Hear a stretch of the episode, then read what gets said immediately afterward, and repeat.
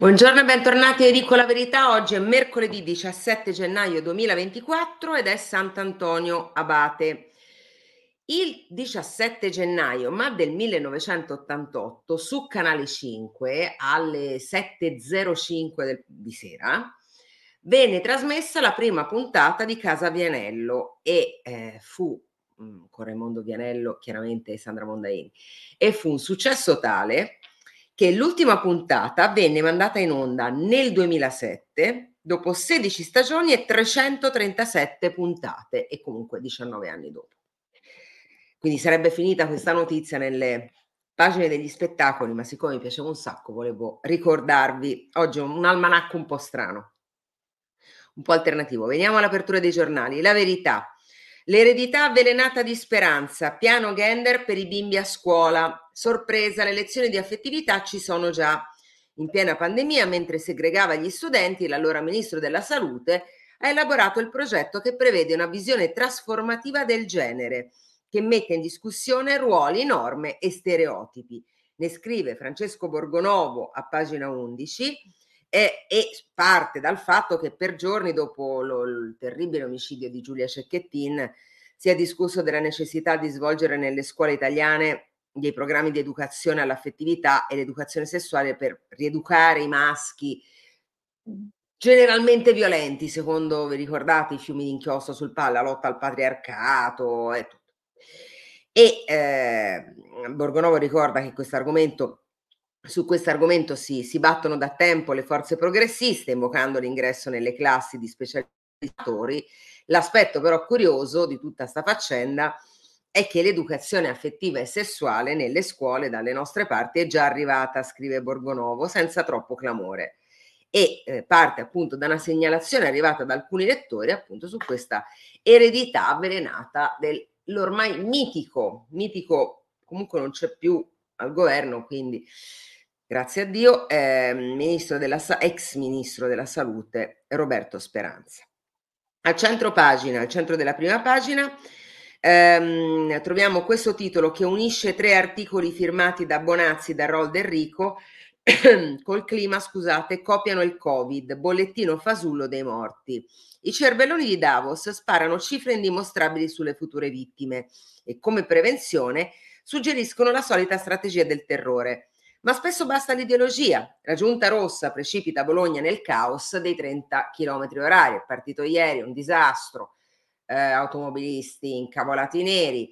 Fra l'altro il traffico è stato molto rallentato, quindi a 30 all'ora ci sono dovuti andare per forza perché si sono creati degli imbuti, delle code. C'è un signore che ha preso una multa perché andava a 39 km orari. Cioè, immaginatevi voi se queste sono le priorità. E intanto a Milano vogliono tassare pure l'auto elettrica. Pagina 2 troviamo appunto Bonazzi su Bologna che si ingolfa con i 30 km orari, ci sono anche tutta una serie di foto, una carrellata di foto, ingorghi, disagi, multe e proteste. All'esordio nel capoluogo emiliano la stretta sui limiti provoca ritardi nei trasporti e una raffica di sanzioni, appunto persino per violazioni minime, cioè quei nuovi 9 km in più, 39 km orari del povero signore.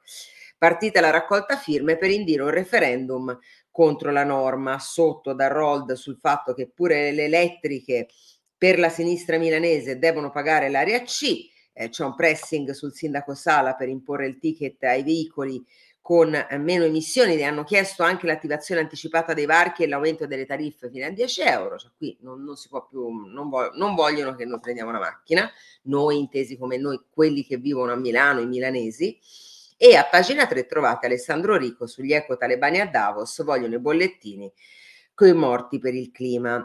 A pagina 4 Stefano Graziosi va sulla notizia che poi tiene banco anche su altri giornali, eh, su quelli di centrosinistra chiaramente è tutti con le mani nei capelli, sono tutti già a strapparsi, a dire la democrazia è a rischio, tutti a piangere, è il fatto che eh, Donald Trump ha stravinto eh, le primarie, primarie in Iowa Trump a cannone, i repubblicani sono già suoi. L'ex presidente conquista più di metà dei consensi alle primarie appunto in Iowa.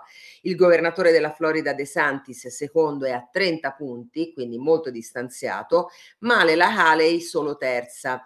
Biden, scrive Graziosi, già lo riconosce come competitor e lui modera i toni per compattare il partito. Bravi i miei avversari.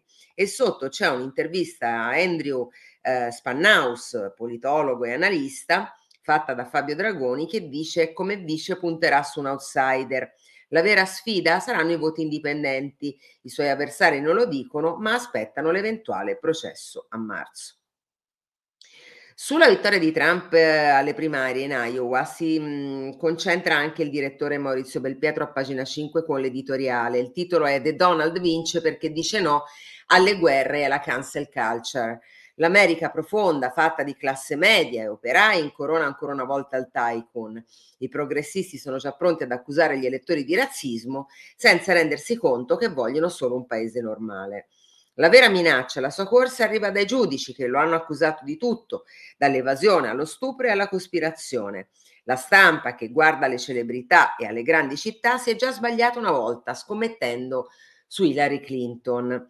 E poi sottolinea in chiusura di editoriale il direttore, Trump incontra il consenso degli elettori che vogliono fermare l'immigrazione indiscriminata e che pretendono più leggi e ordine nelle proprie città non sono americani bianchi e razzisti, come li vorrebbe dipingere una certa stampa, e nemmeno sono tutti ricchi e con il dito sul grilletto, come amano rappresentare i nostri commentatori.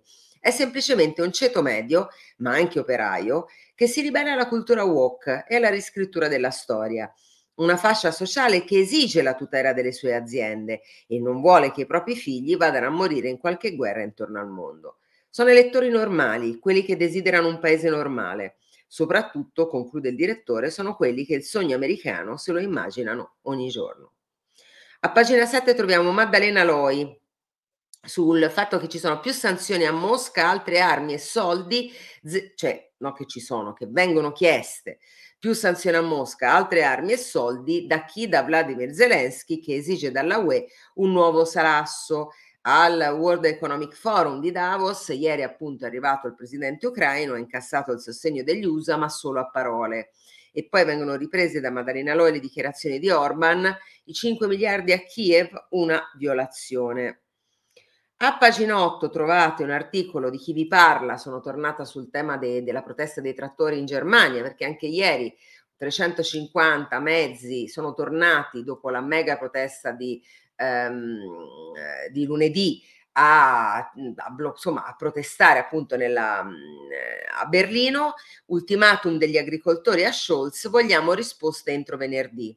Anche ieri 330 trattori hanno sfilato sotto la porta di Brandeburgo. Il leader della rivolta, Rukvid, spinge per i negoziati ma chiede dei risultati che il governo non pare intenzionato a fornire. E intanto ieri, dopo i dati sul PIL dell'altro giorno che mh, mhmm, hanno mh, mhmm, diciamo confermato il fatto che la Germania nel 2023 è entrata in recessione, sono usciti anche i dati sull'inflazione, non, non sono buoni, l'inflazione continua a salire ed è uno dei problemi del governo Scholz.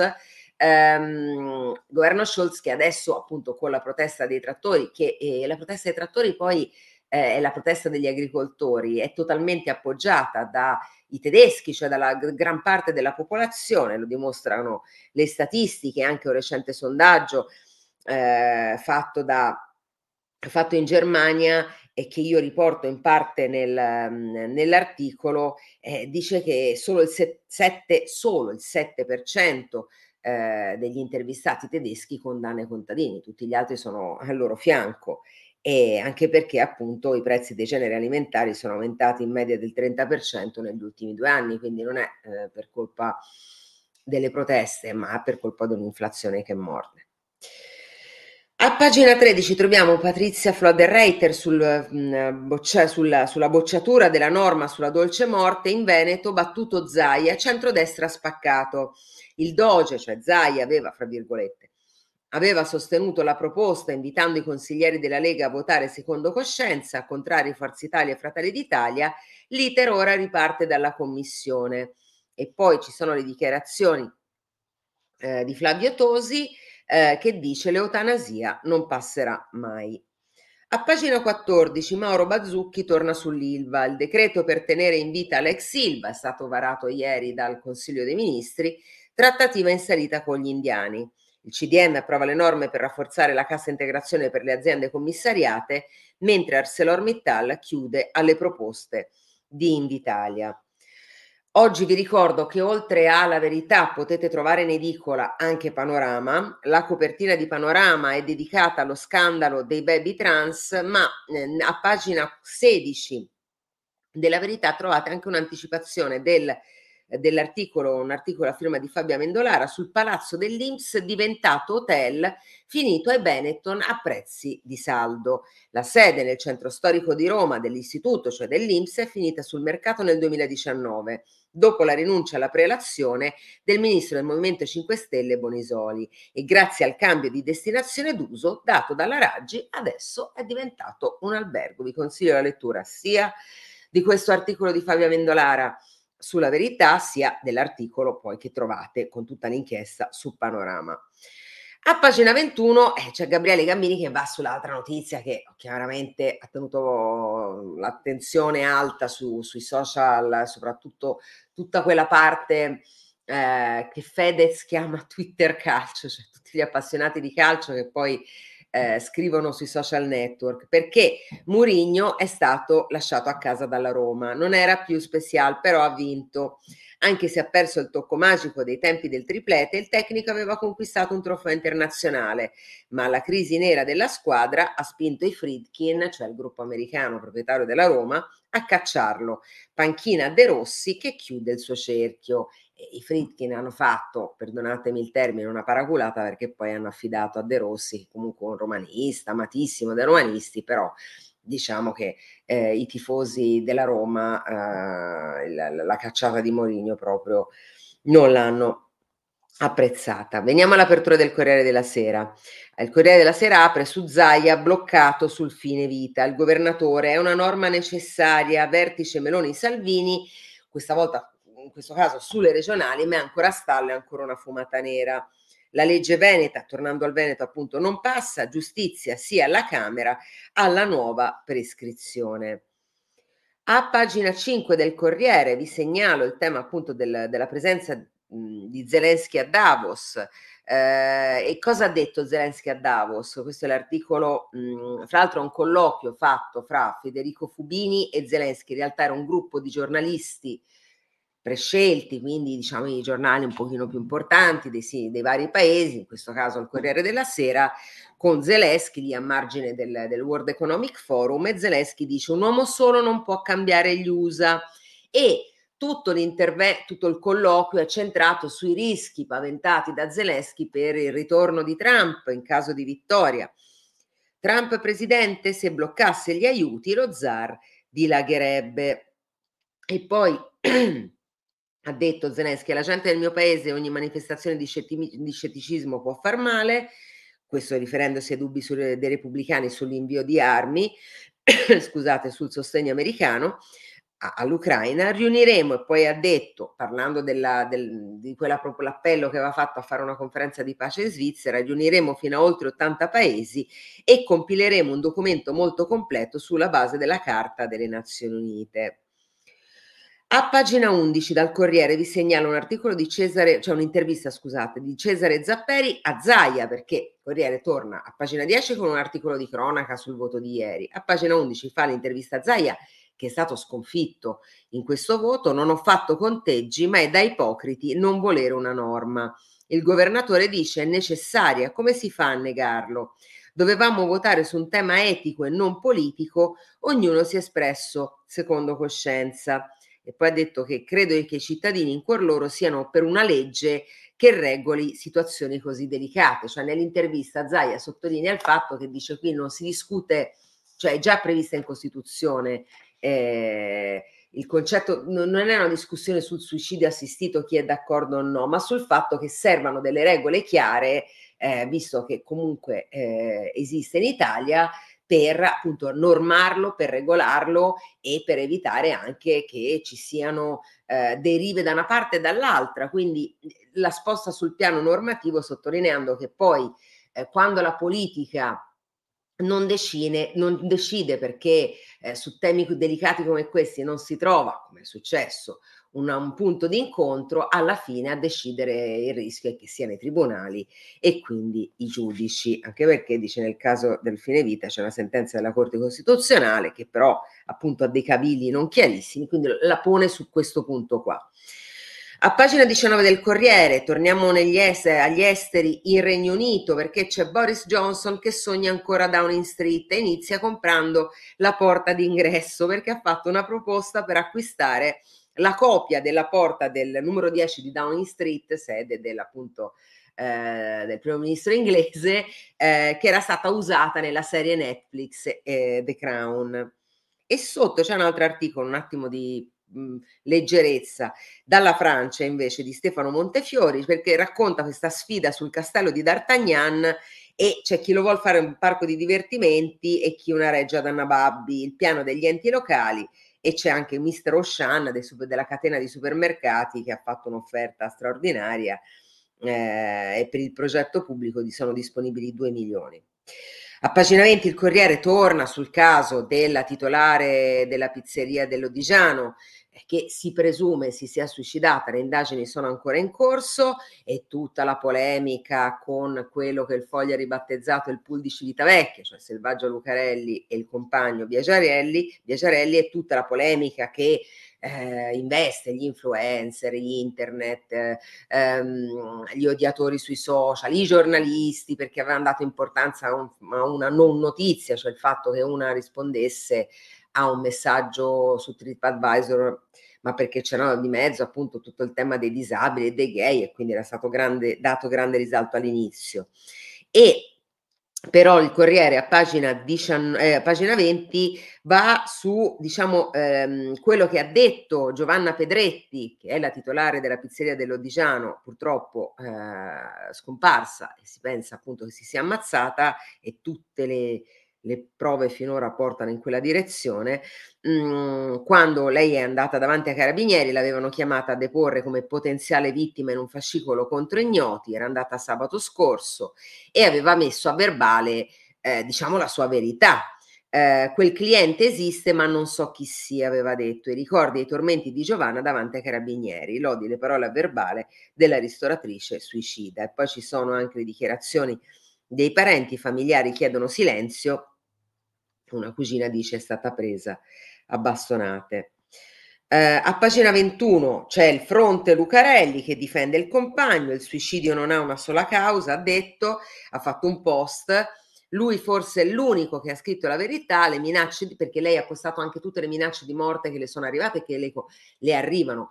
Devo dire che leggendo quello che ha postato la Lucarelli su quello che le arriva a lei, ma non solo in questo caso, anche prima, cioè, ci sono de- io non lo so, le persone a volte, cioè veramente, ma, ma minacce molto pesanti, poi non passano mai, io spero, dalle parole, no, che non passino dalle parole ai fatti, però guardate che cioè, io non so nemmeno come lei continui a fare con eh, così anche con una certa certo impegno, non veemenza, quello che fa eh, dopo tutto, cioè io avrei veramente delle difficoltà ad andare avanti perché sono veramente delle frasi molto molto pesanti. E poi lei ha detto ieri userò solo Instagram e quindi a un certo punto è sembrato che lei scappasse da, da Twitter, tutti hanno scritto lascia Twitter, in realtà no, ha solo sospeso. Questo è il grande dibattito del, che tiene ancora in ostaggio eh, quelli che vorrebbero ricevere un'informazione su quello che ci circonda, ma in, anche a livello un pochino più ampio, però continua a tenere banco questa storia e sotto c'è addirittura il profilo fatto dal Corriere che leggendo gli articoli a pagina 21 ha una posizione un pochino più verso la Lucarelli, c'è addirittura il profilo di Biagiarelli, Lorenzo rockstar mancata, grazie a lei la cucina è diventata il mio lavoro. Fra l'altro tutti continuano a chiamare eh, questo ragazzo che questo ragazzo ormai più non è uno chef, in realtà non è uno chef, è un appassionato di cucina, anche dalla Clerici, ha fatto Ballando con le stelle, dove c'è la Lucarelli che alza le palette, e qui tutte le polemiche, eccetera. E poi lui parla, dice so catalizzare gli sfoghi di selvaggia, vabbè, insomma, se vi interessa il genere potete trovare tutto a pagina 21 del Corriere. A pagina 23 del Corriere invece c'è un'intervista fatta da Carlo Macri a eh, Pippo Cal- Callipo, che è il re del tonno. Cosa è successo? Eh, sono arrivati dei proiettili contro la sua azienda. Ehm, e quindi ci sono tutte le minacce che ha ricevuto. Eh, lui ha detto non cedo alle, alle intimidazioni, ma ero in lacrime per i dipendenti. Poi dice anche mi batto per loro dando lavoro, ormai vanno tutti via dopo la laurea ed è questa una piaga per la Calabria perché l'azienda è in Calabria e quindi c'è il racconto con questa intervista anche degli, di, degli attentati dell'andrangheta che ha avuto, le nuove minacce, insomma ci sono gli imprenditori in prima linea in uh, regioni molto complicate come quella calabrese per le infiltrazioni appunto della, dell'andrangheta. A pagina 27 il Corriere va su Bologna 30 all'ora, primo giorno a rallentatore fra multe e proteste, il sindaco Lepore, i cittadini si abitueranno. Eh, Uh, veniamo all'apertura del messaggero. Ilva, decreto per il commissario, rottura con ArcelorMittal, pronta la cassa integrazione per i lavoratori. Azovstal rinasce a Piombino e poi sul PNRR, avviso del governo a pubblica amministrazione e sindaci, chi non realizza i lavori, i lavori rimborserà alla UE. La fotonotizia della prima pagina del messaggero è sul licenziamento eh, di Mourinho, Fridkin licenzia Mu, la Roma ha De Rossi, i tifosi spiazzati, l'ex capitano firma fino a giugno, alibi finiti. E poi sempre in prima pagina c'è il richiamo di un'altra notizia che è trattata sia dal messaggero sia dall'altro quotidiano romano che è il Tempo. Da Alex al nigeriano, la capitale che spara per il traffico di droga. Tre conflitti in tre giorni, tutti causati da liti legate allo spaccio ed è allarme in Campidoglio. Eh, a pagina 7 del Messaggero vi segnalo mh, mm, l'ultimo rapporto di itinerari previdenziali, ne scrivono anche altri quotidiani, sulle pensioni. Vola a 157 miliardi la spesa per l'assistenza, negli ultimi dieci anni c'è stato un balzo del 126%, ma il sistema della previdenza tiene. Gli occupati infatti crescono più dei pensionati e poi c'è ci sono le dichiarazioni eh, del presidente del centro studi di itinerari previdenziali Alberto Brambilla che dice i conti sono sotto controllo, separando le due voci i dati sono in linea con la media UE. Ehm, e sotto c'è un approfondimento di Andrea Bassi che scrive anche l'apertura, scivoli e poche assunzioni, la gestione degli statali va in rosso di 40 miliardi. A pagina 11 c'è appunto questo mh, articolo ehm, su, sugli omicidi e gambizzazioni. A Roma si torna a sparare. Vi consiglio la lettura perché è molto interessante, purtroppo. Eh, tutte le faide della droga, professionisti in azione in almeno due casi. L'ultimo episodio sul litorale di Anzio. La preoccupazione del Campidoglio. Il prefetto eh, convoca un vertice straordinario. Veniamo all'apertura dei quotidiani QN. Il giorno, fine vita, Zaia fermato dal fuoco amico. In Veneto Forza Italia, Fratelli d'Italia e parte della Lega bo- bocciano la normativa sul suicidio assistito, sostenuta dal governatore e dal centro-sinistra. E poi c'è un'intervista a Lupi di Noi Moderati che dice la consulta non ha chiesto di introdurre l'eutanasia e poi le regionali ancora in stallo sulle candidature. La fotonotizia sulla ristoratrice morta all'Odi, le ipotesi per governare i social, un algoritmo per bloccare ehm, gli odiatori ed è una proposta sul campo. Il giornale apre, anche il giornale sulla destra, il titolo è La destra blocca il suicidio assistito, Zaia bocciato, no alla legge sul fine vita, il governo cambia la prescrizione, la maggioranza si spacca. Sopra c'è il richiamo a un articolo di Osvaldo De Paolini su mh, mm, quello che io ho fatto la settimana scorsa, cioè i rischi dell'aumento dell'inflazione portato da eh, il conflitto nello Yemen e gli attacchi degli Houthi nel Mar Rosso, ora l'Italia rischia di incagliarsi nel Mar Rosso, quindi il giornale arriva con qualche giorno di ritardo su, su questo problema, eh, e poi la fotonotizia invece è eh, la, la, foto di Kfir Bibas, che è il più piccolo ostaggio preso da Hamas eh, dal, il 7 ottobre eh, che farà un anno domani. Domani festeggerà il primo anno, eh, il primo compleanno, scrive il giornale da desaparecido, perché Hamas l'ha dichiarato morto, ma non si sa con la madre il fratellino, però non si sa se effettivamente è così. A pagina 8 il giornale riprende la notizia che aveva ieri mh, il tempo nelle pagine romane. Affitti non pagati a Roma, debiti PD da 600.000 euro. Ecco i documenti sullo scrocco capitale ai danni dell'Ater, oltre 227.000 euro del biennio. C'è un pregresso da saldare. E poi a pagina 22, nelle pagine economiche del giornale, Parlavamo prima dell'inflazione che rischia appunto di aumentare ancora dopo eh, la crisi nel Mar Rosso. Ecco, i dati sull'inflazione mh, mm, usciti ieri non, in, in, Italia eh, al 5,7% l'inflazione media annua nel 2023 secondo i dati definitivi Istat, il dato è in calo del, sul 2022 perché era all'8,1%. E la notizia a pagina 22 del, del, del, che riprende il giornale è su Barilla che taglia i prezzi contro l'inflazione. Pasta, biscotti e merendine costeranno dal 7 al 13% in meno da febbraio fino alla fine dell'anno. E questa mossa a sorpresa del colosso agri- agroalimentare. È notizia che poi sta, viene ripresa anche dal, dalle pagine del Sole 24 Ore. Sotto Pierluigi Bonora va sul, su un altro settore, non alimentare ma l'automotive. Perché? Guardando i dati delle immatricolazioni mensili, dopo 96 anni, io ve lo dico sempre che oltre al settore dell'acciaio, quello dell'automotive è parte da lì il declino della politica industriale, il fatto che in questo momento la politica industriale non sia al centro dei pensieri eh, di questo governo, il timore è questo, eh, lo, lo, lo, evidenzio sempre, perché dopo 96 anni Fiat perde il primato, in Italia non è la più venduta in dicembre lo storico sorpasso della Volkswagen tedeschi per 229 vetture.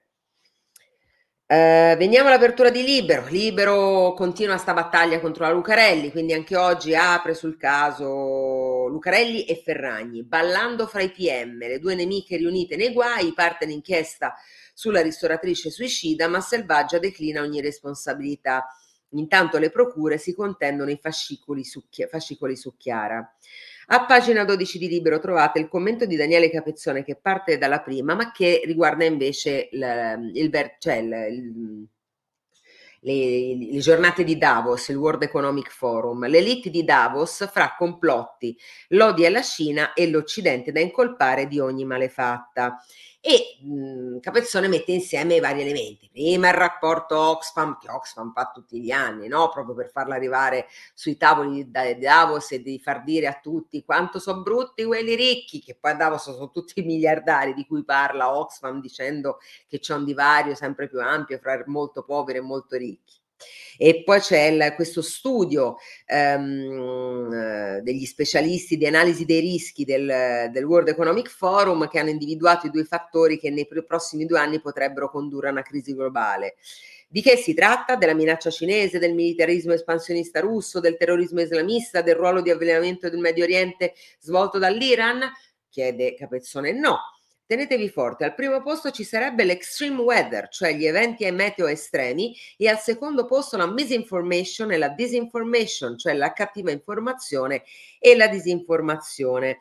E poi, come se non bastasse, oggi verrà presentato questo, eh, c'è un, un, un um, un tavolo, eh, un panel, scusatemi, di discussione eh, organizzato da Tedros eh, Ghebreyesus, che è il capo dell'OMS, che ai tempi del Covid era quello che difendeva i cinesi, no? Eh, sul rischio di un oscuro disease X, insomma una malattia misteriosa di un futuro virus, di una pandemia prossima avventura. E eh, giustamente Capezzone scherza, dice nel 2021 il, il, l'incontro di Davos, il, il, titolo era A Crucial Year to Rebuild Trust, un anno cruciale per ricostruire la fiducia. Nel 2022 era Restoring Trust, restaurare la fiducia, ricomporre la fiducia. Quest'anno è Rebuilding Trust, a parte la scarsa fantasia di Davos, cioè ricostruire la fiducia e poi pam, gli pianti il cos'era il weather, eh, l'extreme weather e poi anche il disease X. Vabbè, andiamo avanti. Dal libro vi segnala pagina 18 anche un articolo su questa incredibile storia che arriva da Firenze. Bimbo malato di mente, fra virgolette, ma dopo sei anni si scopre che aveva solo problemi di udito. Il piccolo aveva difficoltà di linguaggio, i medici diagnosticarono un ritardo psichico, invece era sordo. Ora le due strutture responsabili dovranno versare un risarcimento. È una storia allucinante. Apertura del tempo, così viene giù tutto. L'apertura del tempo è diversa oggi dagli altri. Così viene giù tutto, è un virgolettato riferito a Rocca al Circo Massimo. INGV, a, caso, a causa delle vibrazioni, certifica danni permanenti alla torre della Moletta, quindi un tema molto romano, eh? Il sovrintendente Presicce, ricevuta la nota, avrebbe reagito bloccando i rilievi. Il tecnico, questo Broccoli, meglio fare concerti altrove per evitare ogni rischio. Eh, poi nelle pagine sempre romane del tempo ehm, si va su una notizia che vi leggevo prima sul Far West capitale, torna la legge delle armi. Cristiano Molè, da poco uscito di cella, era andato a Corviale a trovare la figlia, sparati dagli assassini, dagli assassini 16 colpi, regolamenti di conti fra clan criminali. Nel 2023 gli omicidi sono stati 19 e il nuovo anno, scrive il tempo, è già sporco di sangue. L'apertura dell'avvenire, la fede nel mirino e sono i dati di Open Doors, sono 365 milioni i cristiani perseguitati nel mondo, scrive l'avvenire, la cifra più alta degli ultimi 31 anni. Le nazioni più calde salgono da 11 a 13, in cima alla lista c'è la Nord Corea, poi seguita dalla Somalia e dalla Libia sulle discriminazioni, sentenza della Corte europea, asilo per le donne a rischio violenza. E poi la fotonotizia è sulla nuova tensione innescata da Teheran e dall'Iran, ne scrivono anche quasi tutti gli altri giornali, l'Iran colpisce in Siria e in Iraq. E poi chiaramente a centropagina anche il quotidiano dei vescovi riprende il voto in Veneto, il fine vita non passa. Apertura del foglio, un commento del direttore Claudio Cerasa, libertà che non vogliamo vedere, democrazia, commercio, diritti delle donne, libertà di culto. I nemici della società aperta sanno cosa colpiscono, noi sappiamo cosa stiamo difendendo, gli UTI, la UE, il fanatismo e quell'immobilismo pericoloso da combattere. Andiamo all'apertura del Sole 24 Ore che è sulle partite IVA. Per quelle bocciate dal fisco, il reddito medio dichiarato è 25.530 euro. Su 2,42 milioni di autonomi censiti sono 1,34 milioni, cioè il 55,4%, a fermarsi sotto la sufficienza rappresentata dall'otto delle pagelle fiscali.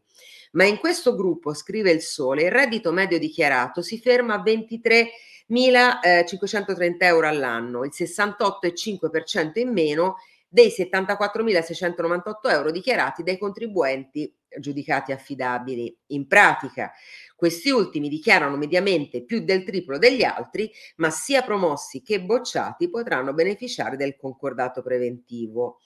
Sotto c'è un altro richiamo, un articolo di Marco Rogari sulla spesa per l'assistenza nel 2022, sono i dati di itinerari previdenziali che vi leggevo prima dal giornale, la spesa per assistenza raggiunge quota 157 miliardi. A pagina 8 Laura Serafini ehm, va sui mutui perché il tasso sta invertendo la rotta, non ancora però per le imprese. A dicembre, secondo il bollettino dell'ABI, il costo dei prestiti alle famiglie è in leggero calo al 4,42% dopo 12 mesi.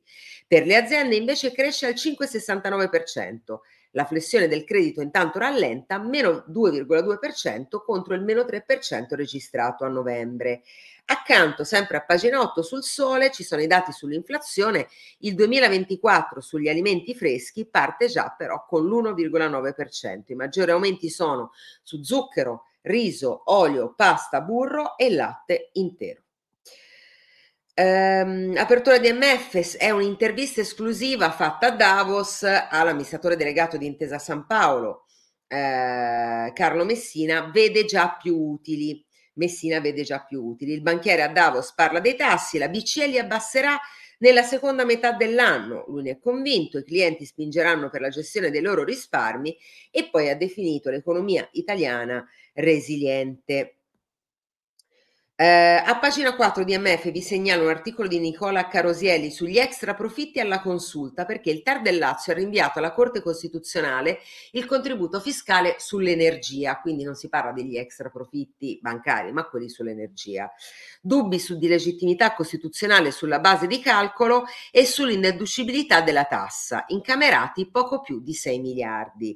Di chi fu quest'ideona degli extra profitti energetici e chi la portò avanti, chi comunque non l'ha ostacolata e l'ha fatta passare? Mario Draghi, che comunque è sempre santo, eh? non, ma figuriamoci se sempre santo sì. Eh, apertura di Italia Oggi, eh, pensioni, il sistema regge, equilibrio garantito per altri 10-15 anni, se non si esagera con i prepensionamenti si favorisce l'occupazione degli anziani. Lo sostiene appunto lo studio di itinerari previdenziali. Però da Italia Oggi io vi segnalo a pagina 2, lo sapete, io ve lo leggo spesso perché ha sempre queste... Mh, lui, il titolo della sua rubrica è Il punto e proprio fa un punto su dei temi, è Luigi Curini. Il titolo è Avere genitori di destra è una fortuna per gli adolescenti. Scrive Curini che i conservatori siano sistematicamente più felici dei progressisti è un dato empirico ricorrente che emerge in pressoché tutte le serie storiche da molti anni a questa parte. Le ragioni sono molteplici, dal legame fra essere di destra, essere religioso e l'impatto di tutto ciò con la felicità, al fatto che i conservatori tendono ad essere più soddisfatti delle condizioni in cui vivono rispetto a chi vorrebbe modificare radicalmente lo status quo come i progressisti.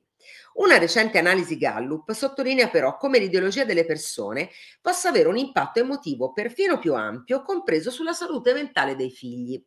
Analizzando la situazione familiare di oltre 6.000 genitori americani, lo studio mostra infatti come alcune pratiche genitoriali conducano sistematicamente al benessere psicologico degli adolescenti e fa degli esempi, cioè per esempio è stato chiesto a un bambino di completare le priorità stabilite dai, dai genitori, cioè dai compiti, sistemare la camera, eccetera, prima di andare a giocare o di rilassarsi. Ehm, e, eh, oppure stabilire una routine regolare per i giorni di scuola, oppure abbracciarlo, baciarlo ogni giorno, se i genitori gli facevano rispettare, gli fanno rispettare queste regole, eh, da, ponendo dei limiti, dei paletti, il bambino è, cresce meglio.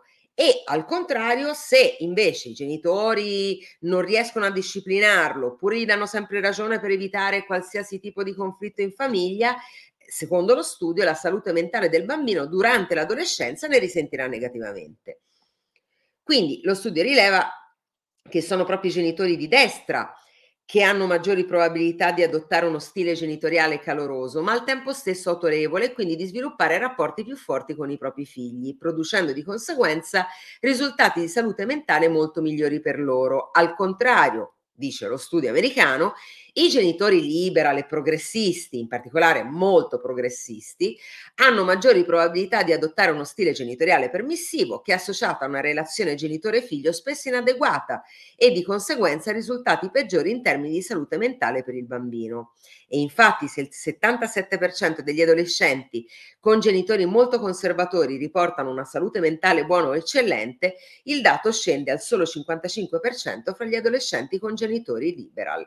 Questo impatto dell'ideologia sulla salute mentale degli adolescenti, fra l'altro, appare essere ben superiore rispetto a quello giocato, ad esempio, dal benessere materiale della propria famiglia. Così Luigi, Curini su Italia Oggi.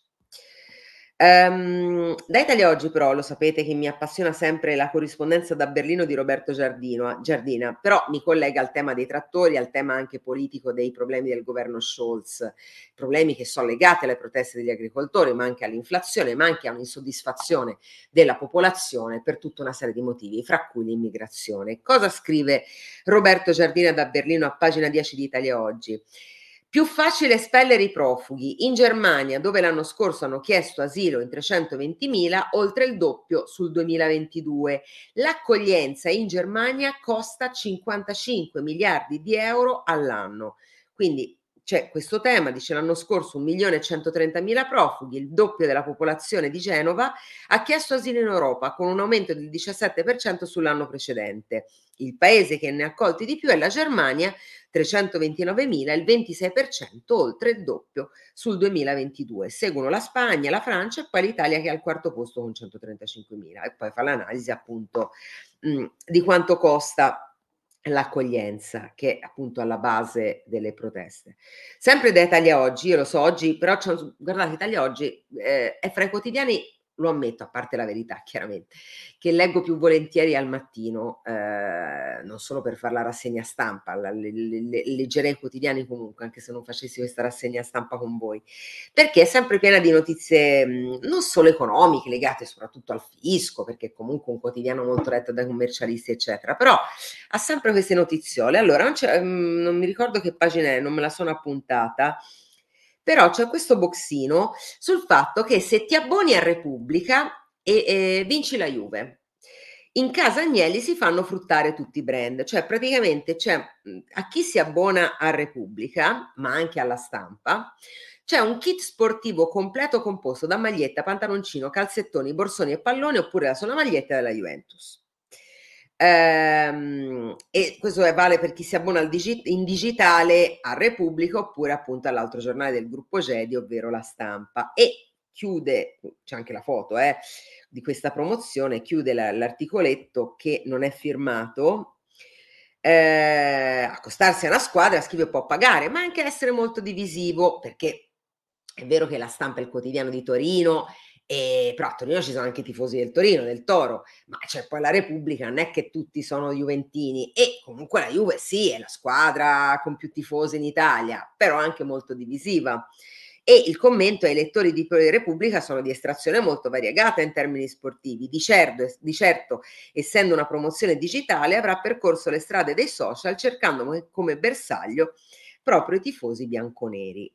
Ora, alert, parere personale, alert, sottolineo, parere personale, io sono tifosa della Fiorentina, lo sapete, detesto la Juve, sono tutti gobbi e quindi io ho una ragione in più per non abbonarmi né a Repubblica né alla stampa. Io le magliette della Juve non le voglio vedere. Chiuso, sto scherzando, no, sto scherzando no, però è un parere personale perché vedo che arrivano anche lettere al direttore, apro una parentesi sulle mie opinioni personali, che io, lo sapete, vi lancio sempre l'alert, no? vi lancio l'allarme rosso, non lo so, mi porterò una sirena quando ve le dico, per, proprio per staccarmi dalla lettura della, dei giornali, perché io ritengo che il mio mestiere sia essere distaccata, fatti e non opinioni. Quando ogni tanto me ne scappa una mia, ve lo dico prima, così lo sapete. Ecco, ieri è arrivata una simpatica lettera al giornale, al direttore, dicendo da un signore, non mi ricordo neanche il nome, e per la mia osservazione fatta sul, su quell'indirizzare da parte del generale Vannacci sull'eterosessualità del figlio.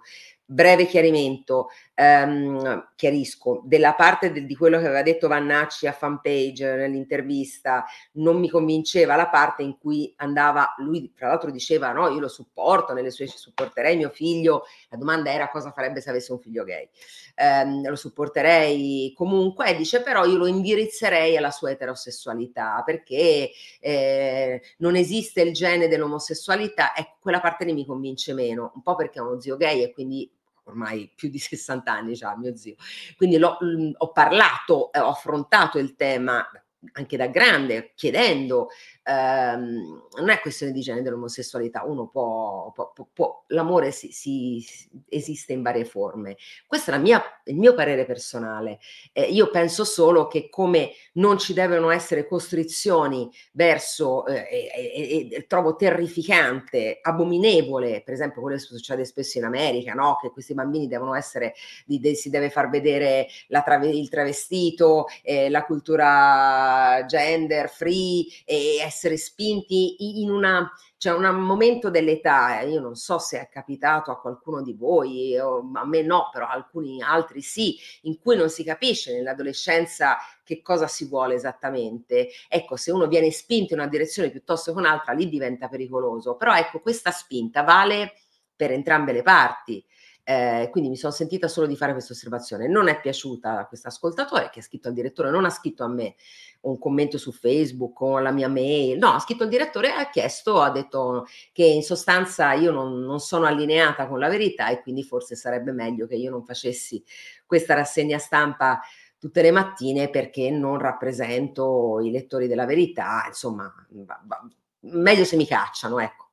Vorrei solo semplicemente dire, al netto del, del tema di cui sopra, in generale, eh, che il bello secondo me sta proprio nell'avere opinioni differenti su tutto. Io quando, faccio, quando scrivo un articolo non ci metto le mie opinioni dentro, faccio il mio mestiere, cerco di farlo. Eh, come non metto opinioni, e vi ho detto che ve le dico prima, eh, ogni tanto mi può scappare, sono umana, ho, ho una testa pensante, ho dei pensieri, ehm, però è bello anche il confronto, no? Perché se tutti fo- la pensassimo, ve lo dico sempre anche nella lettura dei giornali, tutti allo stesso modo, saremmo piantati. Ecco, la libertà credo sia sia la cosa più importante, la libertà anche di pensiero, di confronto, di discussione. Non credo sia corretto ecco, reagire così dicendo no, io ti tappo la bocca e chiedo al direttore di cacciarti perché non sei allineata, hai detto una cosa che non mi piace, quindi non mi piaci. C'è stato un commento anche ieri su Facebook di un altro lettore eh, e ascoltatore che ha detto tu non mi piace, non mi piace quello che hai detto, ok, non ti può piacere, parliamone. Um, e poi resta sempre, siccome tifo per la libertà, la libertà se io non ti piace, se non ti, non ti piace questa rassegna, basta ascoltarne un'altra. Chiusa la parentesi, scusate. Apertura del fatto quotidiano. Eh, ah, chiusa la parentesi e la, l'opinione personale. Chiusa parentesi. Apertura del fatto, Meloni e Salvini litigano pure, litigano pure sulla data del voto. Rissa totale, la Lega impallina il DL Piantedosi per avere il terzo mandato. Da Roma al Veneto, in CDM salta il decreto elezioni No delle destre alla fine vita di Zaia. Poi c'è l'editoriale di Marco Travaglio che anche oggi difende la Lucarelli e quindi fa tutto l'editoriale, il titolo, il titolo è Senti chi sparla e c'è tutta una difesa, addirittura riprende anche il post della Lucarelli, uno dei primi post in cui appunto raccontava il caso della titolare della pizzeria dell'Odigiano, insomma la, la difende schierandosi. A pagina 2 ehm, del fatto Nordio scaglia la Cartabia contro 13 procure, il titolo Obbedite al bavaglio, il sottosegretario del Mastro annuncia controlli sui rapporti con la stampa, segretezza degli atti istruttori, chiaramente questo è un tema che è assai caro al fatto, iper manettare, quindi non vuole chiaramente che vengano messi limiti alle intercettazio- intercettazioni, anche perché poi le pagine come si fanno. Apertura della Repubblica, Trump scuote l'America, l'ex presidente vola verso la nomination repubblicana, in Iowa travolge la concorrenza, secondo De Santis davanti a Nikki Haley. Biden, lui è il candidato, dobbiamo farunque, fare qualunque cosa per sconfiggerlo, nuovi raid USA contro gli Houthi nello Yemen. E poi sotto a Davos muro UE all'export cinese. Zelensky che dice Putin un predatore. Però dalla prima pagina di Repubblica vi segnalo il richiamo di questa intervista che Liana Milella, la trovate a pagina 2 e a pagina 3, quindi il primo piano di Repubblica, fa al presidente della consulta. Eh, Augusto Barbera, cioè presidente della Corte Costituzionale, che dice il titolo è Va difeso il pluralismo della Corte. E poi appunto, pagina 2 e pagina 3, un'intervista molto lunga in cui più volte Liana Milella cerca di alzare la palla per farla schiacciare a Barbera contro il governo e Barbera invece eh, si, si, tiene, insomma, mh, mm, hanno fatto un po' fatica a fare i titoli e i richiami, eh? però vabbè. E il titolo comunque dell'intervista all'interno è Mai la consulta è stata di una parte, Meloni non può fare lo spoil system il neopresidente della Corte Costituzionale dice la Premier sembra collocare, spero di sbagliarmi, l'elezione dei giudici sul piano di talune pratiche poste in essere sotto tanti governi. Sono necessarie le riforme, no ai premi di maggioranza truffa. E poi dice ancora, la, le corti non devono soverchiare il potere politico, anche la consulta. Siamo collocati su un crinale delicatissimo, quindi anche Barbera ammette, attenzione, ci sono dei limiti che non possiamo superare. E poi sui poteri del presidente sono preziosi quando il sistema non funziona. Napolitano dia dell'incarico a Monti, Mattarella a Draghi. Eh, appunto, bisogna vedere da che parte lo guardi, però vabbè. Ehm, a pagina 7, anche Repubblica va sulla bocciatura della legge eh, in Veneto, la legge Provita, sul, diciamo, le, le regole sul suicidio assistito e il titolo è Non passa in Veneto la legge sul fine vita, si spacca la destra, ma ad essere stato decisivo, lo fa notare eh, Brunella Giovara eh, a pagina 7 di Repubblica, è stato un voto Dem. Perché? La segreteria nazionale del PD, in linea con tutta l'opposizione, aveva dato un'indicazione chiarissima, cioè dire sì alla proposta di legge, voluta anche da Zaia. Ma Anna Maria Bigon, che è del PD, ha deciso di astenersi in nome della libertà di coscienza che è prevista dal, dal mio partito, un virgolettato della Bigon. Bigon è veronese, cattolica e nel suo intervento aveva sottolineato l'importanza delle cure palliative degli hospice. E lì tutti avevano capito che ogni sforzo di farla votare sì o di uscire dall'aula in modo da abbassare il quorum era fallito. Sui 30 km orari a Bologna, Repubblica pagina 21, chiaramente apprezza il lusso della lentezza, Bologna va a 30 all'ora e i mugugni restano sui social, Emilio Marrese, attacco del pezzo. Sembra che stiano tutti cercando parcheggio, il passo è quello lì, nella città più lenta d'Italia si viaggia a velocità scuola guida. Il traffico è scorrevole, gli ingorghi sono quelli di sempre, nei nodi di sempre. Ai 30 all'ora è tutto più ovattato e silenzioso. Civile? Chi arrivasse da fuori ignorando la novità potrebbe pensare che i bolognesi to- eh, to- toccino, toccino la brioche nello Xanax a colazione. Toccino, io non l'ho mai sentito. Puccino, cioè in tu, boh, vabbè, ma ignoranza mia, eh? A leggere i social nella bile. Nel mondo reale invece all'apparenza ci si può illudere che siano tutti diventati più pazienti e prudenti. Nessuno strombazza, scalpita, sfanala, insulta. Forse stanno postando contumeli e anatemi su Facebook, ma al volante sono rassegnate. Ammazza, poi quello che ha preso la multa a 39 km orari invece era incazzato nero e c'era anche i video, scusate il termine poco francese. Um, veniamo all'apertura della stampa che apre sul Gaza, l'Iran sfida gli Stati Uniti, si allarga il conflitto, l'allarme dei grandi dell'economia a Davos, con Suez bloccato, rischio recessione. Raid in Iraq e Siria, abbiamo colpito anche il Mossad, eh, blitz dei... Eh, eh, lo dicono mm, gli iraniani, blitz dei Navy, Navy Seals nel Mar Rosso. Sopra però c'è il richiamo di un'intervista della stampa fatta da Paolo Baroni alla ministra del lavoro Calderone eh, nel giorno del decreto salva Ilva e la Calderone dice tuteleremo tutti anche l'indotto. A pagina 11 della stampa vi segnalo il retroscena di Niccolò Caratelli sul conclave nella SPA di Gubbio, no? nell'ex convento trasformato in SPA della serie Noi lottiamo contro la povertà, però ci ritroviamo a fare il conclave nella, nella SPA del PD e cosa scrive Carratelli? Dice il ritiro dei deputati nell'hotel berlusconiano non piace a Schlein, che si farà vedere a Gubbio solo per l'intervento di chiusura. Quindi il titolo è il PD conclave a metà.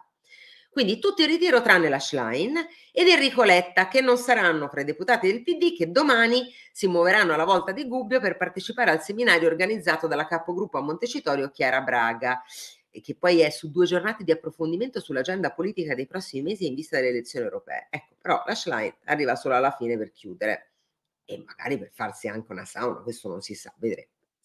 A pagina 12 anche la stampa si occupa del fine, vito, fine vita Altolà Zaia e a pagina 13 sul tema interviene la Flavia Perina il titolo è Ma il Doge vince la prova di forza, la Lega Salviniana è minoranza. Il governatore ha sfidato la storia del partito e del suo leader scegliendo un approccio laico, ha anche ricominciato a suonare il tamburo dell'orgoglio regionale contrapposto a Roma. Ehm, veniamo alle altre, le ultime aperture. L'identità di Tommaso Cerno, carino il titolo, Trampolino, Trump Olino, Trampolino, c'è, c'è Trump, la vittoria a valanga in Iowa, i sondaggi a favore, i processi e gli scandali trasformati in vantaggio elettorale e poi è un progetto che promette agli americani di fermare le guerre e di occuparsi del benessere degli Stati Uniti, così The Donald ipoteca la corsa alla Casa Bianca e può influenzare l'esito delle europee di giugno. L'apertura del domani è sulla giustizia, troppe, eh, sì, mh, mm, sulla, no, non è sulla giustizia, è sul rapporto di itinerari previdenziali ehm, ehm, e nemmeno sul rapporto di sto facendo casino perché mi sta sì, sul rapporto itinerari previdenziali c'è questo titolo che mi confonde. Troppe scappatoie sulle pensioni, allarme per le riforme del governo, però parte dal, dal rapporto degli itinerari pre- previdenziali presentato ieri alla Camera. Più assistenza che previdenza, ma i poveri aumentano lo stesso. Scrive il domani. Su Ilva governo nel caos, il CDM approva a sorpresa un decreto sulla possibile amministrazione straordinaria e sopra giustizia Nordio modifica la prescrizione e mette sotto inchiesta 13 procure. L'unità, ieri l'unità chiedeva di tornare al socialismo, no? Perché ci sono troppi poveri e quindi serve il socialismo. Oggi con la Stella Rossa di Sansonetti. Oggi Stella Rossa, ma Roberto Morassut o Morassut il titolo è dell'apertura dell'unità patrimoniale se i ricchi prendono i soldi ai, se i ricchi prendono i soldi ai poveri è giusta. E quindi questo sulla patrimoniale. Italia regina delle diseguaglianze. E poi c'è la fotonotizia su Schlein a Bruxelles, biglietto di sola andata, si chiede l'unità. Poi il manifesto e il riformista aprono con lo stesso titolo su Trump. Il titolo è Rieccolo, rieccolo sia sul manifesto con la foto di Trump, eh, in realtà mezza testa, e rieccolo anche sul riformista di Matteo Renzi, dove il titolo è Trump, rieccolo, Trump, Trump trionfa in Iowa e ipoteca la nomination. Con queste segnalazioni io chiudo la rassegna di oggi, vi do appuntamento a domattina alle sette e mezzo e, e niente, vi ringrazio per l'attenzione, un caro saluto anche a, a chi ha scritto, ammesso che poi sia un, un utente vero o qualcuno che semplicemente non, a cui non sto molto simpatica, ma su, sicuramente un utente vero, un ascoltatore vero, spero ci abbia ascoltato anche stamattina, a chi ha chiesto al direttore per mail di, di cambiare rassegnista. Lascio la decisione al direttore e mi sveglierò un po' più tardi la mattina. Intanto grazie per essere stati qui e grazie anche per un confronto, per i confronti che ci saranno. Buona giornata.